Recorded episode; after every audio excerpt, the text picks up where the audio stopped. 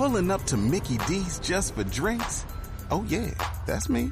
Nothing extra, just perfection and a straw. Coming in hot for the coldest cups on the block.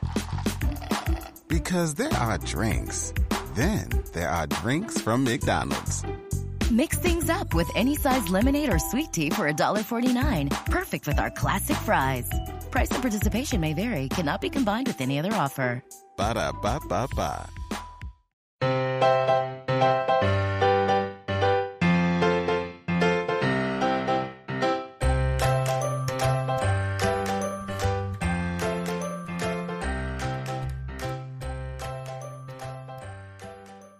Good morning. Hi, everyone. We're here with Jennifer Weiner, and I would squee if that wouldn't be annoying in the mic.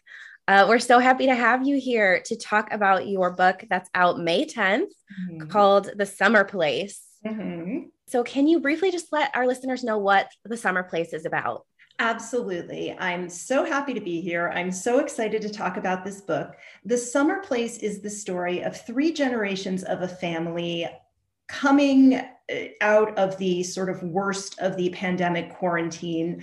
And there's a wedding on the horizon. There's a young couple whose relationship got fast tracked because of the pandemic. They're going to get married. And it turns out everyone in this family has some kind of deep, dark secret or new revelation or something that they're dealing with, coping with, trying to hide, trying to resolve.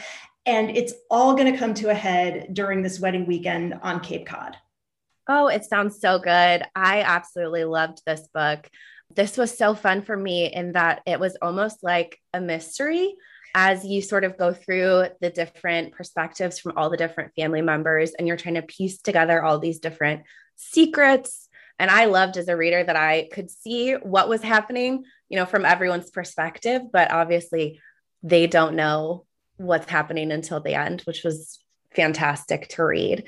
So, what was the starting point for writing this book for you? So, if you guys, if any of you guys read that summer, which was my last summer's book, I this is starting to sound like a who's on first routine sometimes. Like I'm like, I have a new book coming out, and, and they're like, this summer? I'm like, no, that summer. Mm-hmm. like, but didn't you have a summer book? I'm like, no, big summer was last summer, and that summer is this summer. And now we're at the summer place. And I'm very happy to have arrived here. So that summer was heavy. I mean, that book dealt with some big, serious, um, I had to go to some dark places to write that book.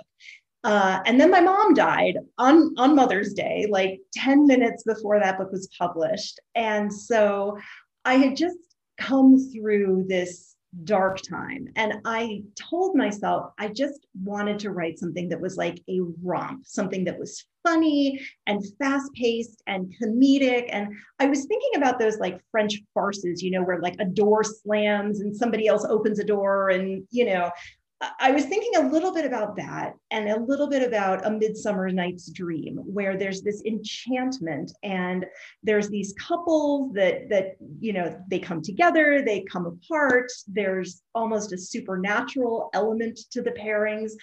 But mostly, I just wanted to do something fun and delicious and diverting and spend some time in my favorite place in the world, which is Cape Cod, even if it was just in my imagination. So that's that's how it happened.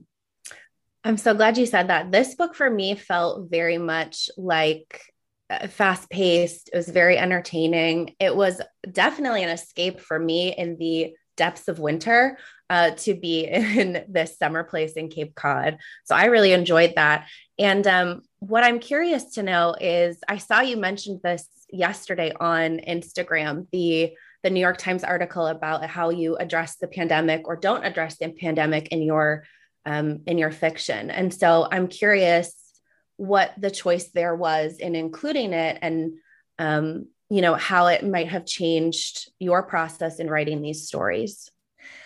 It sort of felt to me like the elephant in the room. And I think it's going to feel like that for a lot of writers who have works in progress. It's like, do you pretend it's not happening and invent some kind of parallel reality where the world feels exactly like it does, only there's not that going on? Or do you find ways to address it, knowing that we've just all been through it, we're still going through it? And I don't think anybody wants to revisit the depths of how awful it all felt at first you know the confusion and the what do we do? and the morgues and the refrigerated trucks at hospitals. And i mean i don't jodi picoult wrote a book called um, wish you were here that that really took people back to that moment. And she did it so expertly. And i was so impressed because i'm sitting here thinking there's no way i want to read about that stuff. I don't want to go to that place. But for me, I was also thinking about what the pandemic did to marriages and what it did to families. And at least for me, so I work at home and I'm used to having the house to myself. You know, my husband would, he's also a, a writer and an editor, but he goes to one of those like shared workspaces because he likes being around people he's a freak i don't know.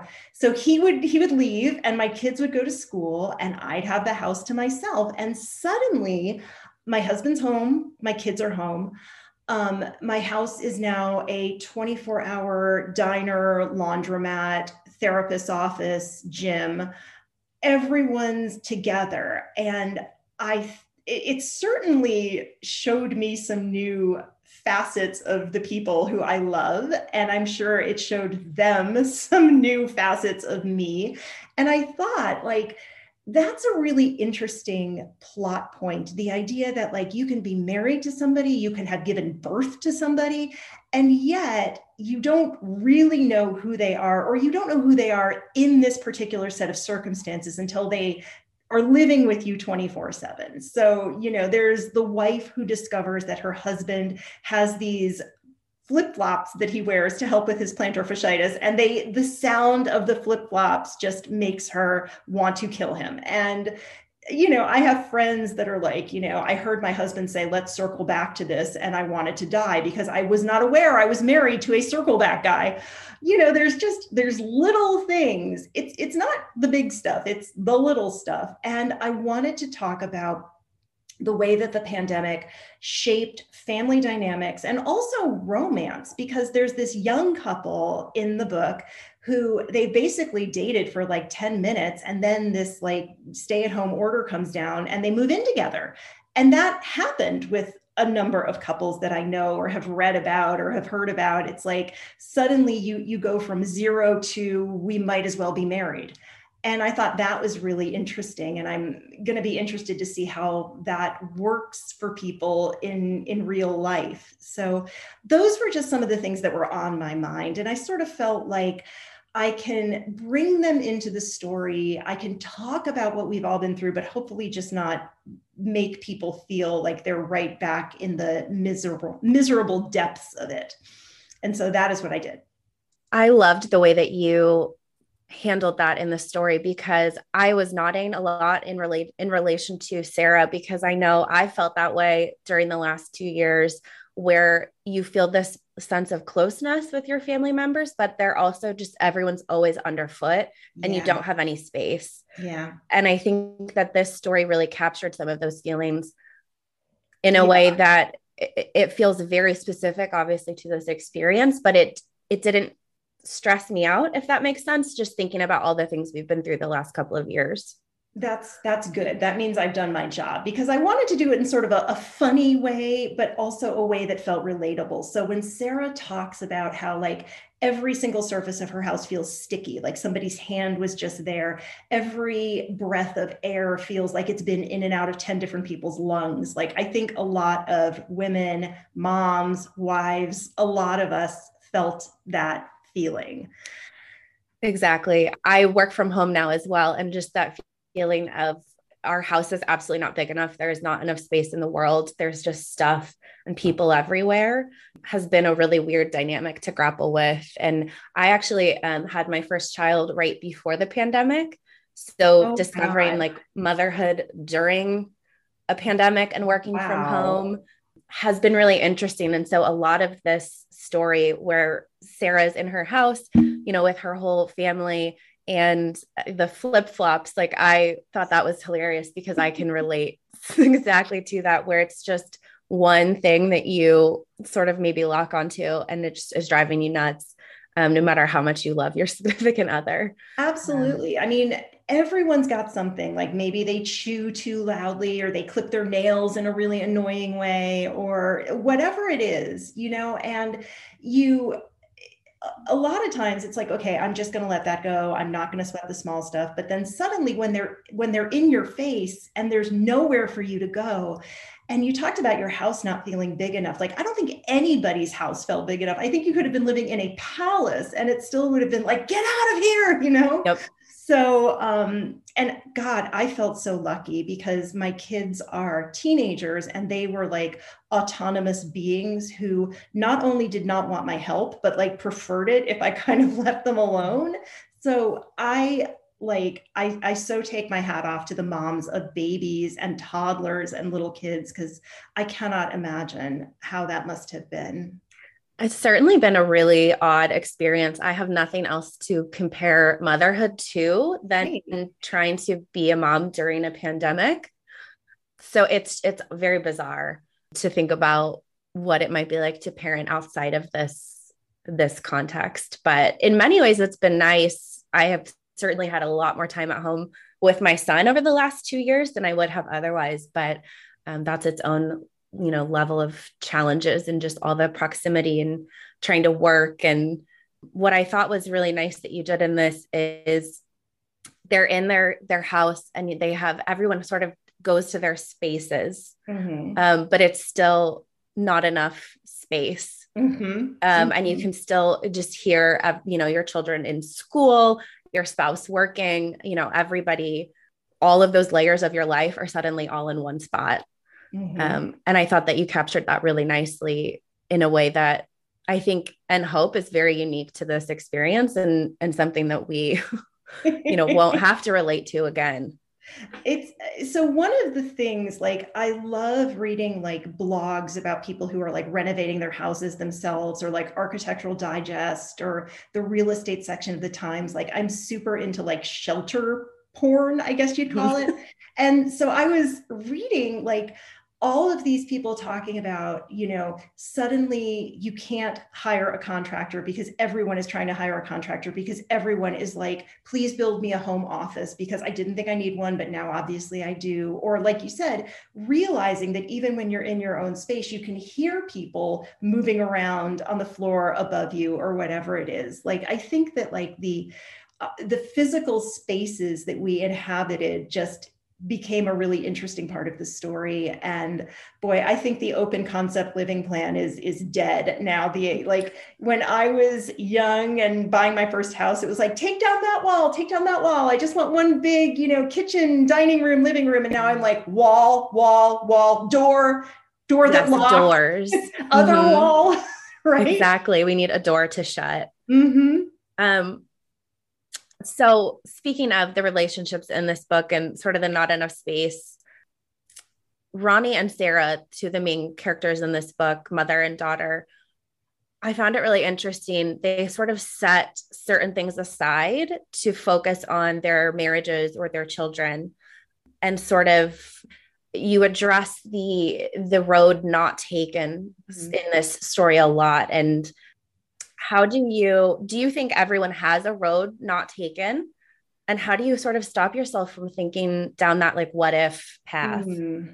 well does everyone have a road not taken i i think pretty much every woman does because there's a conversation that Ronnie and Sarah have. And just to give listeners a little bit of the background, Ronnie is the matriarch of this family. She's in her 70s. She had been a successful novelist in her it late 20s early 30s and then sets that life aside. She's a teacher she's a mother but she's home she doesn't travel anymore and and she's just made a sacrifice to be with her family the way that she thinks that she should be. And there's other factors for her having made that choice that I don't want to spoil for anybody.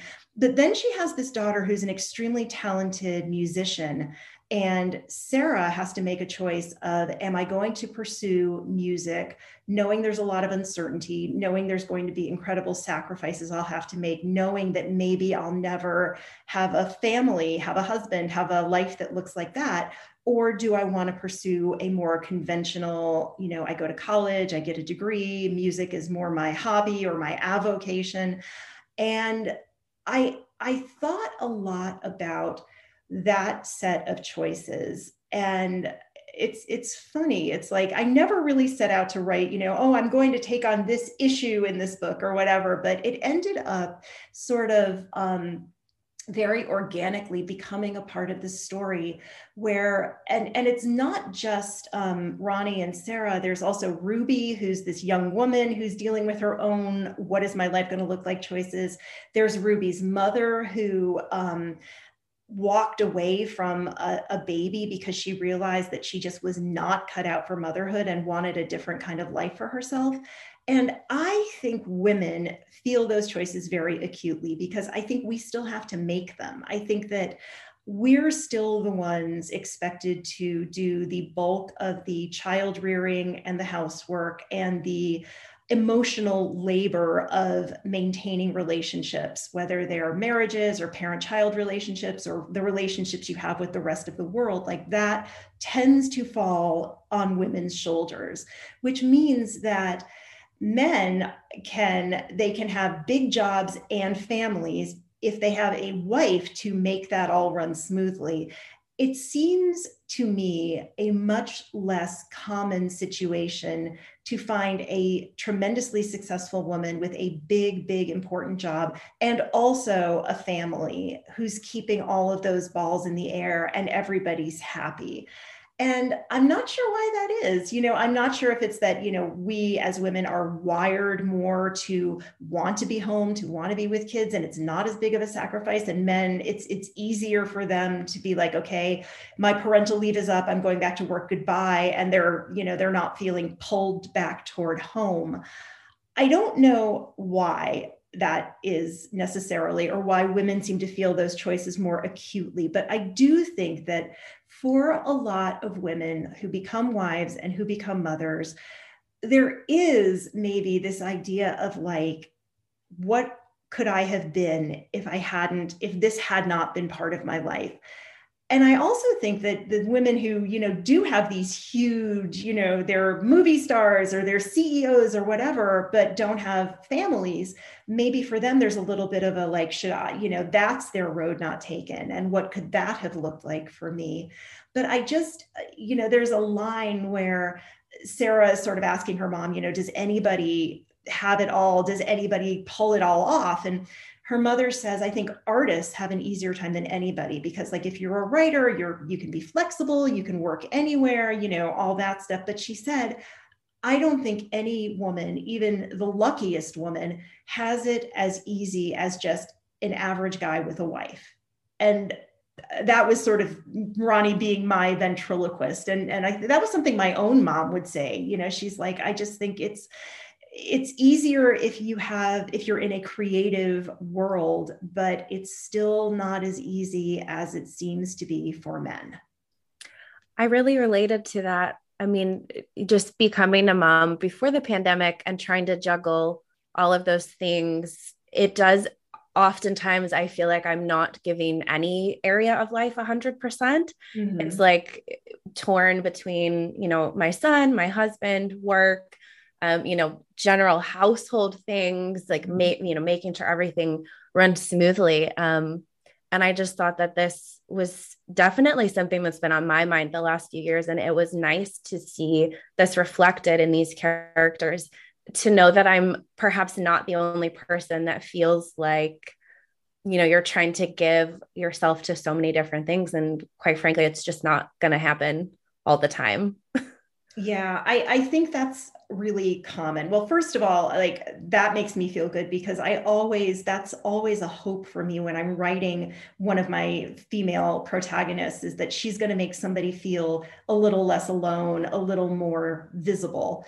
But I think that, like, we as women, we judge ourselves so harshly, and there's so much judgment out there. It's like, the stay at home moms have something to say about the moms who work, and the moms who work have something to say about the stay at home moms. And we all feel like we've come up short somewhere a lot of times because there are many industries who are deeply invested in making sure that we're never happy and it's never enough. And there's always you could be thinner you could be prettier your hair could be straighter and here's this new makeup and here's this beautiful thing you could buy for your house and your house would be perfect but it's not clean enough so you have to clean some more and you know all of that stuff I, I, think is very real for a lot of women. And you know i have daughters and so i think about this like all the time like what's the world going to be like when they're in their 20s and their 30s mm-hmm. and that's um, interesting to to hear just the relationship in this book about all of the mothers and daughters and all of the different configurations. Um, did that play an important part being a mother to daughters yourself? Like was that something that you had top of mind as you were writing all of these different relationships with Ronnie and Sarah and Ruby and and Ruby's mom. I mean, they all make choices that impact each other and and they all have such different relationships. Um, you know, even like the relationship of grandmother to granddaughter is totally different. Mm-hmm. Yeah, I I definitely it's it's always there the idea of like i have these girls who are now young women who are going out into the world and what is that going to be like? What did i grow up experiencing? What did my mother's generation grow up experiencing? Like how have things changed? How do they still need to change? What am i modeling for my daughters? What am i showing them about marriage and about love and you know all of that good stuff. Um you know and i i i thought about that. You know i wanted there to be happy marriages in this book. Like that was really important to me. And so i think like ronnie and lee in spite of some bumps at the beginning are they're happy together but their happiness is predicated on this gigundo sacrifice that ronnie has made that that Lee is not aware of all of the dimensions of that sacrifice or all of the reasons that his wife stepped away from the life that she did. And then with Sarah and Eli, you know, she he's she talks about like this was not the guy I would have picked. Like if I was making a list I wouldn't have wanted somebody divorced. I wouldn't have wanted somebody with a you know full custody of an 8-year-old girl. But he appreciates her and makes her feel visible and seen and and cherished. And i i loved writing that. I loved writing the story of how the two of them fell in love and how they were with each other like before the pandemic and this big secret that eli has and it all comes kind of crashing down. But yeah i mean i think about this like all the time like what are my daughters going to expect from the world? What are they going to expect from relationships? What are they going to want? What are they going to do? Like just everything. I mean it's I thought I worried about them a lot when they were little, and, and I did, but it's it's sort of the thing they say, you know, little kids, little problems, big kids, big problems. And it's not problems per se, but it's just like you know, when they were little, it was like, you know, well, what was the snack at preschool and what was the letter of the day? And now it's like, I've got a girl in college. So I'm like, you know, summer internships and, and jobs and where will you live and what will it be like? And then my, my 14 year old who is hilarious and is like learning to play the bass. And I'm like taking her for her bass lessons. And she's like, well, I have the hair tossed down. So That's yeah. so nice. And, mm-hmm. um, it seems like a lot of the elements of this story are inspired by things that you enjoy and things that you love. Um, and I'm wondering how much, you know, of this story is maybe based on things from your own life and how much of it is is just, you know, characters that you've created. There's always pieces of my own life that I lend out to different characters. Um, if there's a meal in a book that sounds really delicious, chances are I have either cooked it or eaten it. Um, I love I love food. I love cooking. I love writing about food. Like so, that's a really big thing for me. That's a really big part of my life. Um, and the swimming is that was my mom was a big swimmer and I became a swimmer and both of my daughters love being in the water and swimming across ponds was something that we would all do together in Cape Cod. Um, and my mom's partner had like the little floaty, you know, the flotation device in case mm-hmm. she got a cramp or something. So we'd be like swimming across the pond and Claire would be dragging this like buoy basically. So, um, you know, the, the time I spent in Cape Cod is is very much there. Um, you know, I a lot of the things that I love show up in my books. And whether it's something I've personally experienced or just something I've thought about experiencing, like, you know, it's there's always a lot of me in there. And there's always sort of the a character who feels a little bit like me. Mm-hmm. I'm actually glad you mentioned the food because I do have in my notes the lobster Cobb salad. Is mm. that your recipe? Yes, it is. It is. And um, I think as part of the like promotion of the book, we're, we're sending out little recipe cards for how to make it. But it's really, it's more of an assembly than a than a mm. cooking. Mm. Like basically you get a bunch of lobster that's been steamed and cracked and chilled, and you just cut it into chunks. And then you just like make a big, beautiful Cobb salad with whatever you like. And you know, hard boiled eggs and bacon and avocado and tomatoes and all of that yummy stuff. And yeah, that was, um, that is my signature salad. Yes. I love that. I noted, I definitely noticed and took note. And I, I just love because that seems very much like something, you know, that my mom or my grandmother would do, you know, to like kick off a season or kick off an event. You have these like go to meals that you associate with that. And I loved that the lobster Cobb salad in this story um, is a notable meal for this family? I think I've read that like taste is the most profound memory that we have. Like we forget the way things look and we forget the way they sound, but we never forget how they taste. I, I thought that was so interesting that that sort of it it we imprint taste memories in like an older part of our brain than we do other memories. And so yeah, I think like the idea of like the food we always eat together is is very resonant for a lot of people. I mean, it's like Proust's Madeleines, only it's lobster Cobb salad. Right. I'm so glad that you're sending the recipe out with this book. That makes yeah. me so excited. Mm-hmm. Um, so is this the last story sort of in your summer trilogy series? My summer cycle, yes. Um, mm-hmm. I, I have told everybody I'm finding a new season after this. but you know, I I wanted to um I guess I wanted to steer into the skid a little bit, right? Because people talk about my books, they call them beach books, they call them summer reads. And it's like, okay, you know, I do think that there's like more than a whiff of sexism associated with that term that it's like all right well let like what does that mean really? Like what are the parts of a summer read that people really love? And it's like okay the setting like it's got to be some beautiful beachy place and like some romance like okay so there's going to be a love story.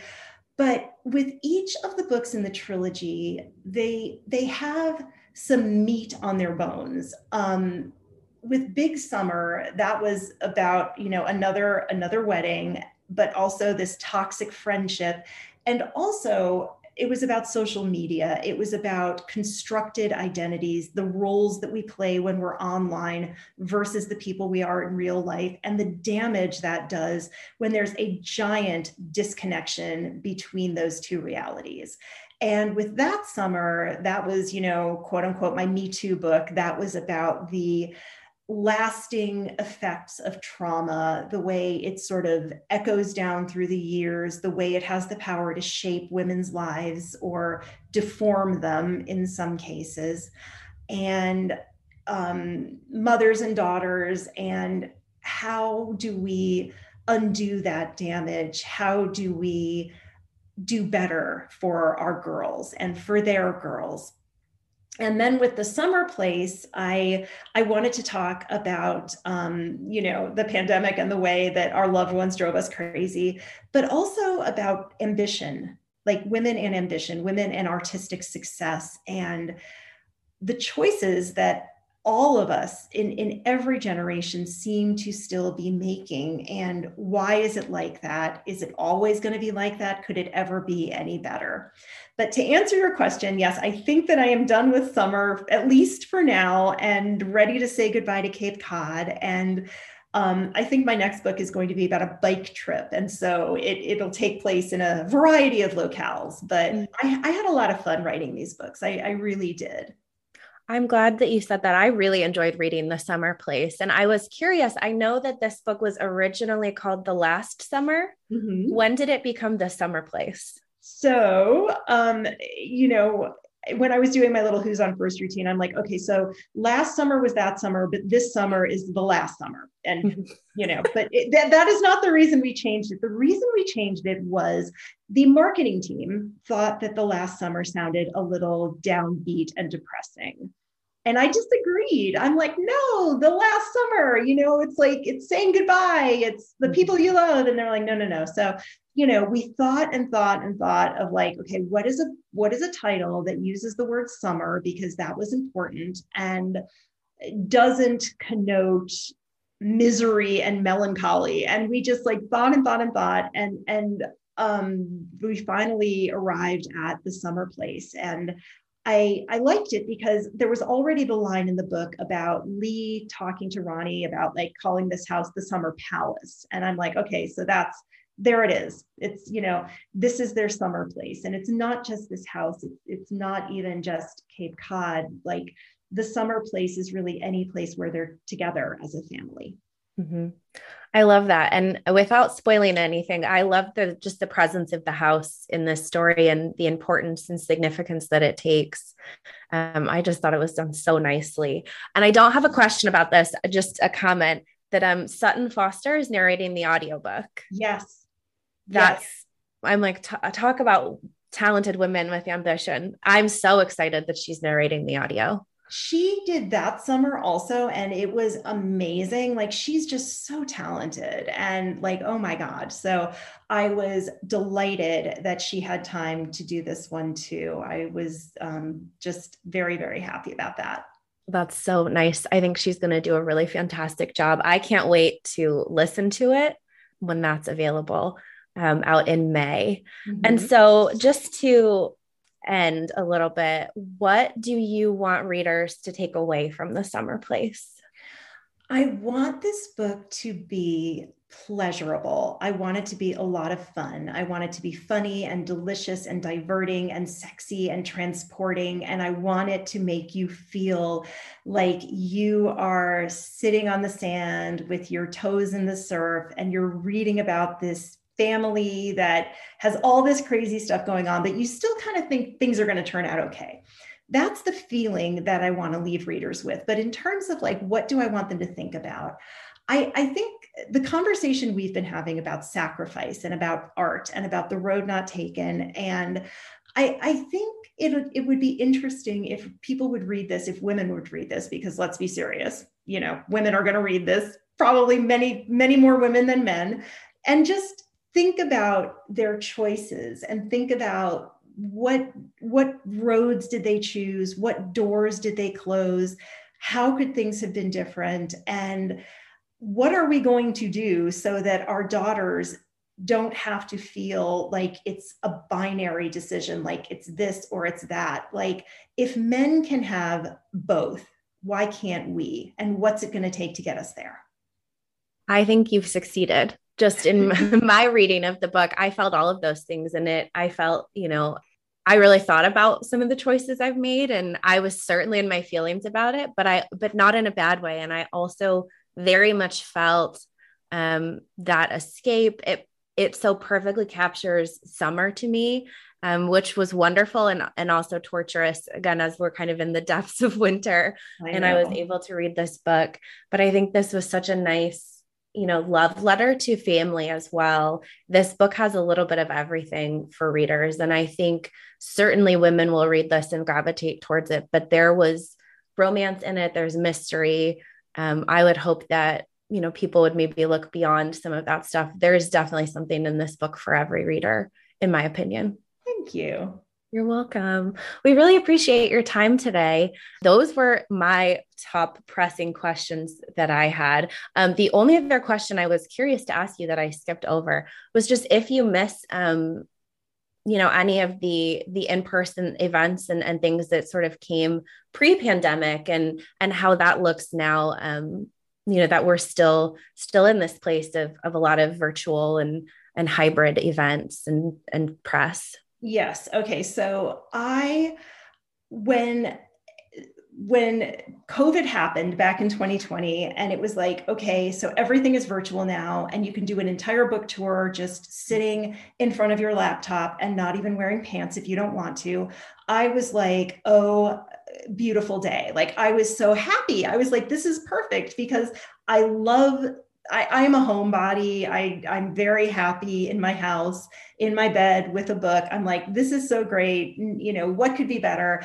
And what I discovered, um, shockingly, is that I really, really do miss the in-person stuff. Like there's, there's just something about being in a room with other readers and talking about books. And um, I I have been doing like a handful of in-person events here here and there, like outdoors or masked and distanced and whatever. And like it's I I did an event with two authors of another book, and we just ended up like riffing for like 10 minutes about like, oh my God, did you read this? And oh my God, did you read that? And oh my God, you have to read this. And like there's just an energy that you get, and like just being able to look people in the eyes and talk to them I I miss it a lot and I you know it fills my buckets in a way that it it it's very hard to get your buckets filled through a screen and I think we've all been just like soldiering on and doing the best we can.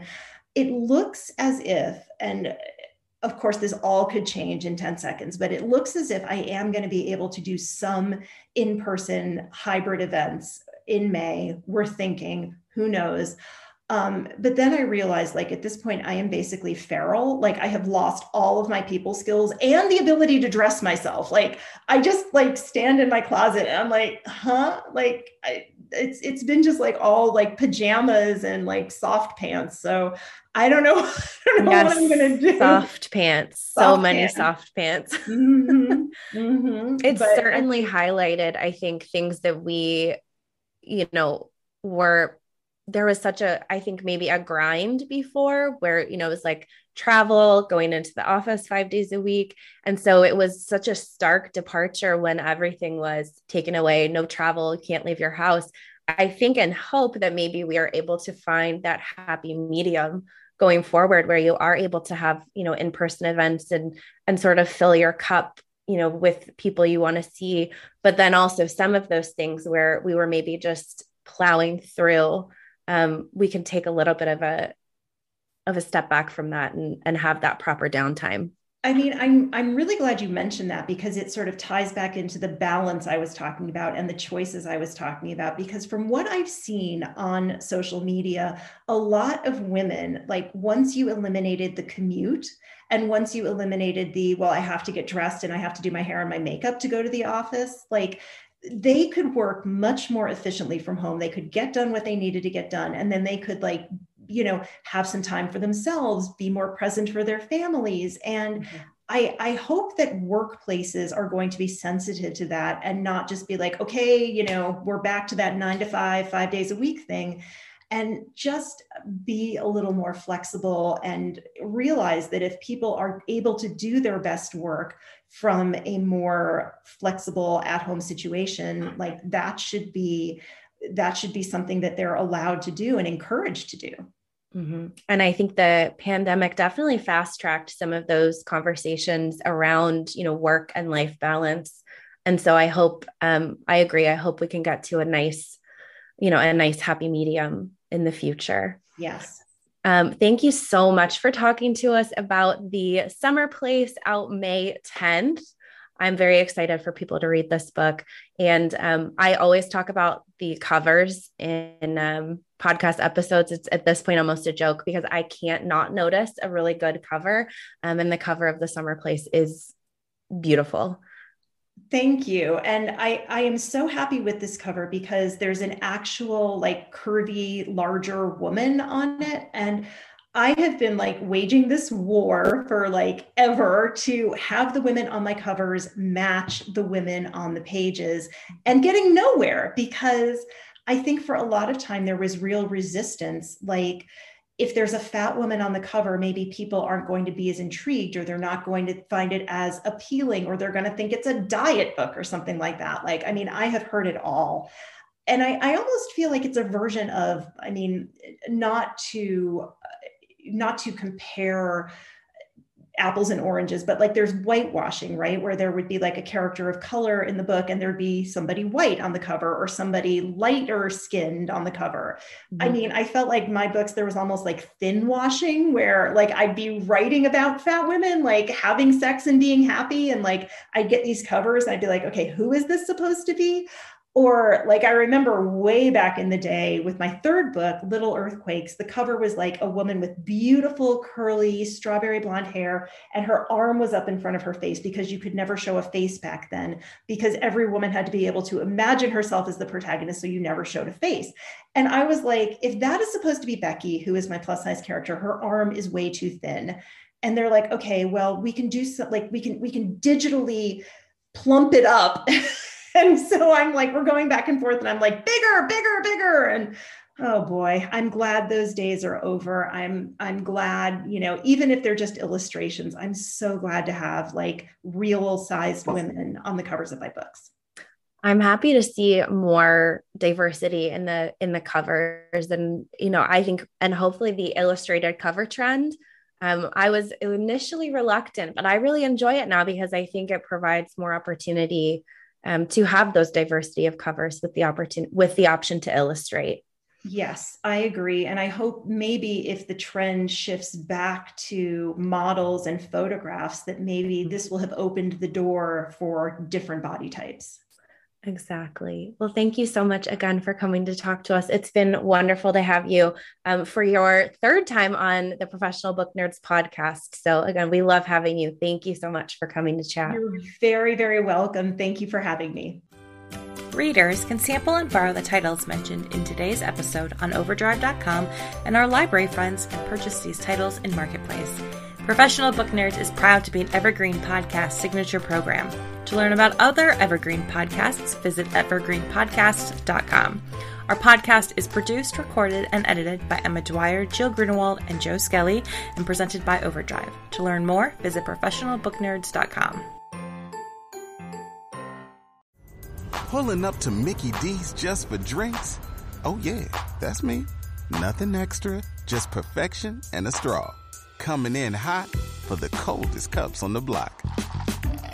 Because there are drinks, then there are drinks from McDonald's. Mix things up with any size lemonade or sweet tea for $1.49. Perfect with our classic fries. Price and participation may vary, cannot be combined with any other offer. Ba da ba ba ba.